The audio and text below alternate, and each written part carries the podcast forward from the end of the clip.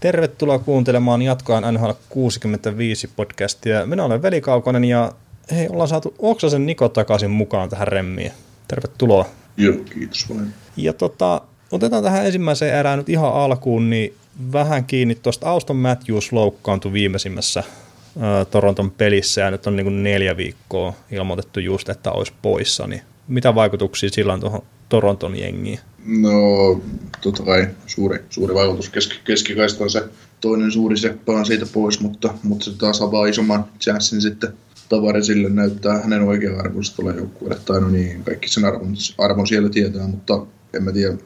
Takavuosien Toronto olisi varmasti vaikuttanut enemmän, jos ykkössentteri olisi tippunut ja kun ei olisi ollut ketään korvaavaa, mutta nyt on tosiaan niin kuin ihan yhtä hyvä, tai no mun mielestä Tavares on vielä parempi sentteri, mitä Matiusia, tai itse asiassa ollakin ykkössentteri, sen en nyt ihan muista tarkalleen. Mutta kuitenkin niin, on tietysti iso lovi, mutta en mä usko, kuinka paljon kokonaisuutta sitten muuttuu loppupeleissä. Joo, no toi on tietenkin ihan mielenkiintoinen, että miten ne ketjut luokittelee siellä, että onko se Tavarsin ketju ykkönen, vai onko se sitten Matiusin kenttä, että en nyt osaa sanoa ihan, en ole katsonut peliaikaa, mutta voisin kuvitella, että Tavares ja Marneri pelaa ihan pikkasen enemmän kuin toi Matthews ihan vain senkin takia, että Tavares ja Marneri taitaa molemmat pelata AV:tä ja toi Matthews ei.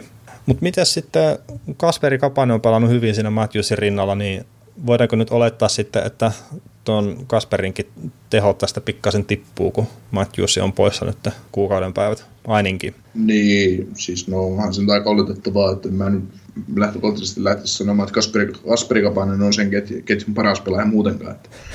Tietysti kaikki aina täydentää toisiaan, se on hienoa, että Kasperi on saanut paljon maaleja.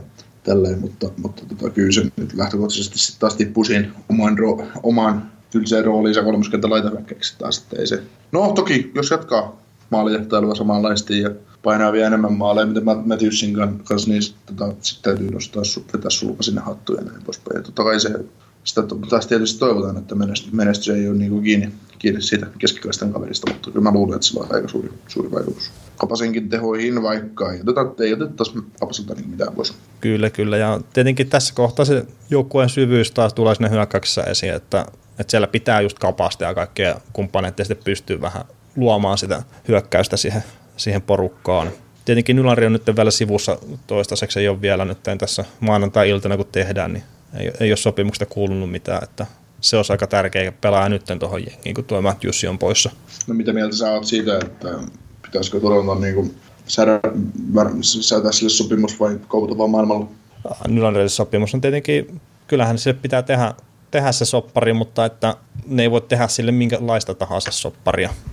Et jos Nylander pyytää 8 miljoonaa siitä, että se tekee pitkän sopimuksen, niin se Toronton palapeliin mahuu ja nyt ne kai sitten säätää jotain 4 vuoden sopimusta ja noin 5 miljoonaa, niin se on varmaan ehkä siellä se, mikä tulee olemaan se lopputulema.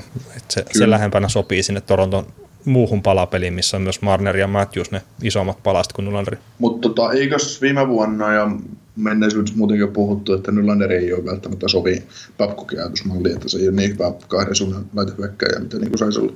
No on sitä ollut varmaan puhetta siitäkin, mutta toisaaltahan Marnerikin on ollut sitten taas tuolla Babcockin koirankopissa viime kauden alussa esimerkiksi, että pelasi 40 minuuttia. Ja sitten taas tuossa jos katsoo vähän pintaa syvemmältä noita Nylanderia ja Marneriakin, niin ei niissä niin hirveän paljon ole eroa siinä, että millaisia pelaajia ne on ja minkä verran ne pystyy luomaan sitä hyökkäysvoimaa sitten siihen joukkueeseen, että joo, eihän mä niinku kiistä sitä millään lailla, että Nylander olisi älyttömän taidava pelaaja, mutta jotenkin mä jossain vaiheessa Sami Hofreinin jutusta niin kun sain semmoisen ymmärryksen, että Nylander ei ole siis semmoinen palanen organisaatio, että totta kai, jos kaveri painaa 50 maalia kalteen, niin eihän sitä kaupakka voi jättää. Kun sä et nyt puolustaa hyvin, niin ei me tehdä sulla mitään, mutta just se, että onko se sitten niinku, onko se silleen niin Babcockin silmissä teisten vai hidasten vai niin kuin se tie tähtiin, että itse asiassa tälläkin hetkellä just niin mitä tulee tuolla Nylanderiin, niin toi, että kun kaveri haluaa ihan hirveätä liksaa itsellänsä. Tietysti aina kaikki palkat on lähtenyt todella järkyttävään nousuun, sen takia kun katot nousee, mutta se just, että Nylanderi vaatii ihan niin kuin siis käsittämätöntä rahaa siitä, kun ei hän kuitenkaan ole näyttänyt olevansa 8 miljoonaa arvoinen pelaaja. vielä. Niin, tai ainakaan tuohon jengiin se ei ole sen arvoinen. No ei, siis mä väitän, että Nylanderilla, jos ne Toronto kauppaisi sen mäkeen, niin ne saisi ykköskärksen varauksen joku pakin sinne joukkueeseen. Niin, no sehän on se, just mistä niin mietitään sitä, että kun ne tarvitsee sen ykköspuolustajan sinne. Tai no okei, joku voi sanoa, että Morgan Riley on se ykköspuolustaja, mutta ne tarvitsee kuitenkin sinne niin kuin semmoisen hyvän puolustuspään puolustajan. Niin, että olisiko se Nylanderi sitten se pelaaja, minkä voisi uhrata siinä kohtaa sitten. No, ja sitä keskustelua nimenomaan käydään, että se on Nylanderi, joka sitten olisi lähdössä, eikä Matthews tietenkään, tai sitten Marneri. Mm. Ja se just taas, että onko siinä sitten niin iso ero tavallaan sen Marnerin ja Nylanderin välillä loppupeleissä, että mitä ne tuo pöydälle, että on se jengi mikä tahansa. En ole henkilökohtaisesti, mä pidän itse Marneria parempana. Mäkin pidän henkilökohtaisesti parempana, mutta et sitten, että onko se niin paljon parempi. Ja me puhutaan siitä, että Marneri varmaan tulee saamaan sen 8 miljoonaa ensi kesänä. Mm. Ja sitten, että Nylanderin kohdalla ei edes keskustella siitä. Mm. Että Nylanderille yritetään tarjoa 6 miljoonaa. Niin onko se tavallaan niin, niin iso se ero näiden kahden herran välillä? Niin, no se on tämmöisessä tapauksessa joo. Ei se, niin, nämä palkat on silti taas, niin no palkkoja nyt ei sen paremmin tarvitse sen enempää niin kuin tässä niin kuin kuluttaa aikaansa muuta kuin se, että on vääristyneet molemmilla, että kummallekaan ei sen lyödä niin paljon tiskiä, mitä ne on pitämässä. Että Marnerillekin semmoinen oikeasti hyvä sopimus olisi joku 5 vuotta ja 5 miljoonaa per kausi. Se olisi semmoinen niin kuin, no nuorille pelaajalle kuitenkin, että se kerkeä rahastaa sitten myöhemminkin. Niin, kyllä, mutta sitten tuossa tulee se sopimuspituus, mikä määrittelee, että jos on lyhempi soppari, just 4-5 vuotta, niin se on vähemmän se, ja sitten 8 vuotta, kun ostetaan niitä vapaa-agentin vuosia pois UFA-vuosia, niin se maksaa enemmän sitten. Mutta pitäisikö me hypätä Torontosta vähän eteenpäin? Yes. Niin, tässä on tämän kauden puolella nyt ollut jo muutamia tilanteita, missä koodi on vähän niin kuin tullut esiin. Ja itse asiassa taisi olla ensimmäinen kamppailu Washington Capitalsin ja Boston Bruinsin välillä, missä sitten toi Brad Marchand kävi vetämässä Lars Elleria turpaan, kun 7-0 ottivat pataan sitten siinä matsissa. Niin mikä mielipide sulla on siitä, että onko tämä koodi, missä on monia eri tasoja, niin onko sille tilausta vielä tämän päivän NHL:ssä? On. No missä tilanteessa sä näkisit, että sinne on tilausta? No vastustajan kunnioittamistilanteessa nimenomaan, että se lähtökohtaisesti toi, mitä Marchand on tehnyt Ellerillä, mä lopetin sen pelikattomisen varmaan 4-0 tilanteessa, kun se oli selvä, mutta joten mä olen missannut tämän Marchandin keissä. No sinähän on siis, mäkään en ole katsonut kyseistä peliä, että se on yksi niitä pelejä, mitä mä en katsonut ensimmäistä kierrokselta, mutta siinä on kai ollut ennen sitä 7-0 maalia jo jotain kettuilua, vittuilua Lars Ellerin puolelta, sinne niin kuin Boston Bruinsin vaihtopenkille, eli epäkunnioittavaa käyttäytymistä, ja sitten sitä maalia on tuuletettu vielä siinä, kun se on tehty. Ja tämä on sitten ollut se tilanne, mistä Marchand on polttanut päreensä. Kyllä, tässä tapauksessa, näin on mennyt tilanne, niin se on molemmin puolista se kunnioitus siinä, että minkä takia Ellerin täytyy soittaa suuntaan toiseen boksiin, ja sitten mennä tuulettamaan maalia, ja sitten Marchand ottaa siitä lämpöä. Että minkä takia provosoitua, mutta toisaalta nämä tilanteet olisivat tämmöisiä, mutta niin, toi on sillä vähän tyhmä tilanne, ok, jos kaveri voittaa 7-0, niin tuulta miten tykkäät, niin sä oot ollut silloin huonompi, niin toinen periaatteessa saa tehdä mitä tahansa, että tämä on vähän niin kuin sama keissi, mikä oli silloin, onko siitä nyt 3-4 vuotta aikaa, kun oliko se kauden avauspelejä vai jotain tämmöisiä kuitenkin, kun tämä Tomáš Hertl teki San Joseen. Niin, se oli se Herttelin avauskaus. Niin, Herttelin avauskaus, mutta tästä on 2-3 vuotta, 4 vuotta, mitä ikinä onkaan aikaa, niin sittenkin oliko seuraan ensimmäinen peli vai kauden avauspelejä, mitä oliko, niin New York Rangersia vastaan kotipelissä 4 maalia, ja tykitti, oliko Martin Piron silloin maalissa vielä Rangersilla 2 maalivahti, taisi olla, tai joku maalivahti kuitenkin, joka lopetti uransa sen pelin jälkeen, tai joskus siinä heti, se seuraavalla viikolla tai jotain tämmöistä. Masentuneen paljon. No siinä oli tosiaan se keissi, että kun Hertteli teki vielä 4 maali, niin se teki nöyryttävällä tavalla maali, että teki jonkun tyhmän, tai siis teki niin siis hienon veivin tai muuta vastaavaa. Joo, se muistaakseni jalkojen välistä sen teki sillä. No, niin, jotain tämmöistä, piste maalivahdin kaffeella painakin ja koreppu, ja sitten jäätävät tuuletukset siihen perään. Ja siitä nyt sitten totta kai loukkaantui kaikki mahdolliset ihmiset. Ja sitten siitä, oliko se sitten Joel Quennevilleltä kysyttiin sitten Chicagon tapauksessa jotain, pelasiko Chicago sitten San Joseta vastaan tai jotain muuta vastaavaa. Niin Quenneville taisi olla se kaveri, joka siis kommentoi, että no, jos sä painat 4+0 peliä matsissa ja oot ihan kentän kingi, niin mun puolesta sä saat tehdä ihan mitä sä tykkäät sen kentällä, että tuuletaan ihan rauhassa, että sä oot ansainnut.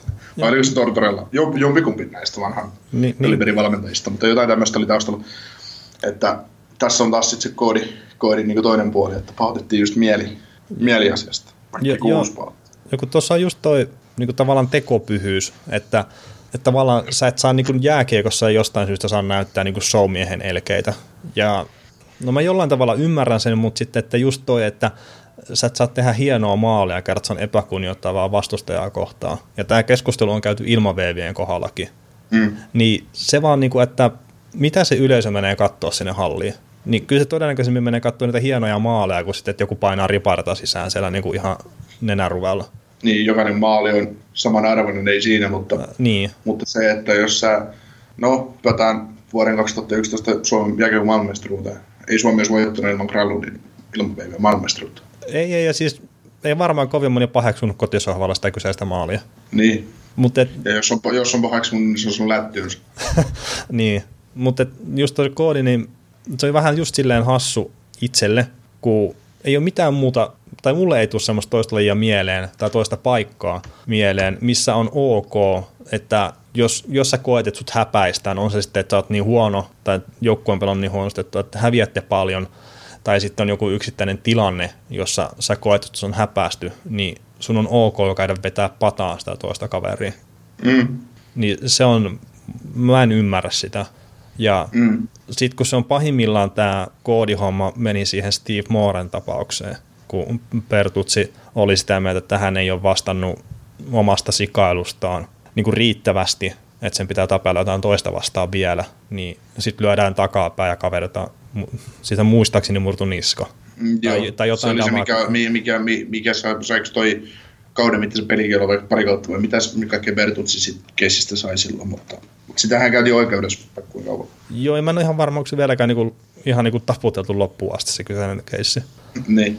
Mutta että kun se voi mennä sitten niin pitkälle tavallaan tämä koodihomma sitten, että et siellä sattuu. Niin. Mutta jos puhutaan, niin kuin, ei mennä meidän keskustelussa noin pitkälle, puhutaan niin tämmöistä jokapäivittäisestä koodista. Niin mun mielestä NHL semmoinen täytyy olla, koska jos otetaan nyt, meillä lukee täällä listassa tämä Elias Petterssonin loukkaantumisen johtunut taklaus, jossa Florin Berendsenin puolesta Mikmadsson taklasi ensin selkään tai puolittain selkään ja sen jälkeen heitti showpainin heitolla niin paiskasi Petterssonin jäihin ja sinne jäi ruotsalainen, jota lutettiin puukoppiin ja kukaan ei käynyt Mattssonille niin Vancouverista sanomassa siitä yhtään mitään, että sen kun heität. Ja nämä on just niitä tilanteita, että jos se niin kun toinen ei siinä mitään, että se taklaus kuuluu jääkiekkoon, kovat taklaukset ja siinäkin tilanteessa se taklaus on mun mielestä ihan semmoinen, että se oli vahinko, että siinä sattui, mutta se heitto oli liikaa. Ja tämmöisessä tilanteessa niin sieltä täytyisi just pykänyksestä tulla jonkun Anton Russellin napata niin villoista kiinni ja vettää turpaa, että se tee noin meidän parhaalle pelaajalle. Niin semmoinen täytyisi olla, että muistuttaa, pitäisi tarkalla, koska se on tapa suojella pelaajia ja muistuttaa, että kun ei se, kyllähän se nyt selvää on, kaikkihan sen tietää, että ketään, no säkin oot, me ollaan sitä ikäluokkaa, että kun me ollaan käyty koulua, niin koulussa on oikeasti tapeltu.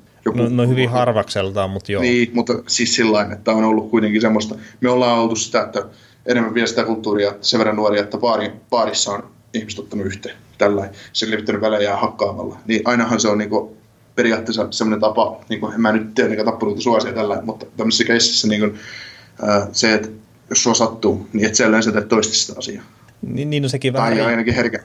Ainakin mietit hetken.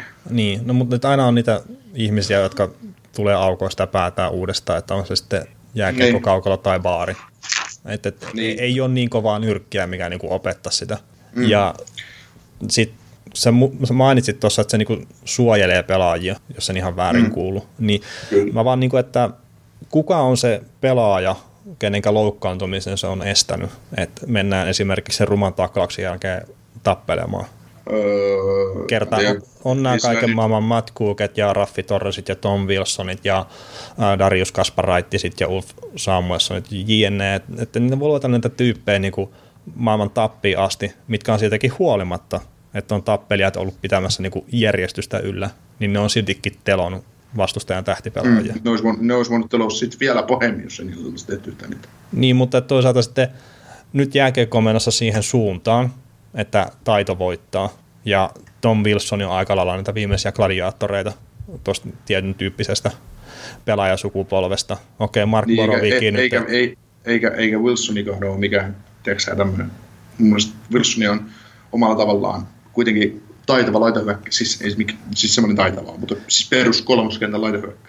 Niin, hoitaa pelin sikkivelvollisuutta, ei se niinku, se on jo semmoinen romuluinen tyyppi periaatteessa. Joo, ja siis Wilsonihan ei ole niinku tämmöinen perinteinen tappelija, ja siis tappelijathan harvoin likaisia pelaajia, mainittakoon vielä tämäkin, mutta että sit kun tämä on mennyt tämä jääkiekko nytten, ihan niinku muutamassa vuodessa on ollut tosi nopea tämä muutos, että on menty niinku tappelijoista poispäin, niin sit se vaan, että kun sanot, että se Tom Wilsonin pelaajatyyppi rupeaa olemaan semmoinen, että sillä ei ole enää NHL:ssä tilaa, niin olisiko nämä sikailijat sitten niinku tavallaan poistunut tuosta kierrosta nopeammin? Niin, en tiedä. Siis nykyään kun ruvetaan miettimään, niin aina puhutaan, että taklauksia, aivotärähdyksiä, bla bla bla. Siis ikäviä asioita, ja ne täytyy ottaa vakavasti. Mutta mä väitän, että nykypäivänä kaikki aivotärähdykset, mitä tämmöistä tulee, ne on vahinkoja, suuri osa. Siis ajatellaan, että jos tulee niin kauden aikana 10 vähän huolistunut taklausta, niin niistä 8 on vahinkoja. Joo, ja vauhdit kasvaa ja kaikki. Ja se johtuu niin pelin nopeudesta ja pelin evoluutiosta. Ja niille siis, ja sitten kun niitä on niitä keissejä, kun sä vahingoitat vaan toista, lyöt mailalla kovaa polvi tai pesän, taikka isket haaroihin mailalla, taikka lyöt tupella oikeasti kylkeen kovaa, tai taklaat kynärpäällä päähän, taikka ihan sama minne, niin näitä kavereita varten, niin kyllä sieltä joukkueesta aina joku uhrautuu. Niin, no nythän tämä Mark Borowiecki, niin pari kertaa kunnostautunut, että vaakanaista veti kynärpäällä päähän, kärsi pelikiellon, ja nyt muista kenetkä se nyt, hetkinen se oli tämä, oliko se Cody Eakin Vegasista, minkä se nyt sitten niinku lanas heti paluupelissään. Niin. Mutta sitten taas Borowiecki ei ole NHL-tason puolustaja. No se nyt on ehkä totta, mutta... niin, se ei kuuluisi pelata edes kyseistä sarjaa. Että... Ei, mutta siis mun täytyy sanoa, että mä itse niinku pidän jotenkin... Siis okei, kontaktiurheiluun, mitä jääkiekko on, niin siihen kuuluu... Valitettavasti tulee niinku loukkaantumisia ja tulee valitettavasti päävammoja. Ja totta kai ne pitää pyrkiä karsia pois, mutta että on joitakin asioita, mitä ei vaan yksinkertaisesti saa niinku minimoitua. Et se on vähän sama kuin, että sä liukastut tuolla ulkona itse. Tuosta kun lähdet ovesta ulos ja on tie jäässä, niin se on vaan se mahdollisuus. Ja se ei välttämättä ole kenenkään muu vika kuin silleen, että itse on ollut varamaton. Tai sitten, että on ulkona ylipäätään kävelemässä. Kyllä, ja siis sit sä ilmoitit työpäivälle, kun sä poikkasit jalkas kotipihalle, mitä hemmettiä. Työn pomo kysyi sulta, että miksi sä menet jalkas poikkamaan, niin juu, ihan tahalteen mä tämän katkasin. Niin, mutta totta kai niin jääkiekassa pitää niin tiedostaa se, että siinä on se vaara, mutta sitten se pitää saada minimoitua, ja sitten jotkut tommoset, niin sanotaan, mua itse ällöttää Brad Marchandin tyyppiset pelaat enemmän kuin sitten... Ehkä just jopa Tom Wilsonin tyyppiset pelaajat. Et Tom Wilson on rehellisesti semmoinen pelaaja kuin se on. Ja Marchand on sitten... Sekä nuoleen jonkun nenästä räät pois ja sitten sä menet saran selän taakse piiloon. Niin siis. Marchand olisi maailman parhaimmista laitahyökkäistä.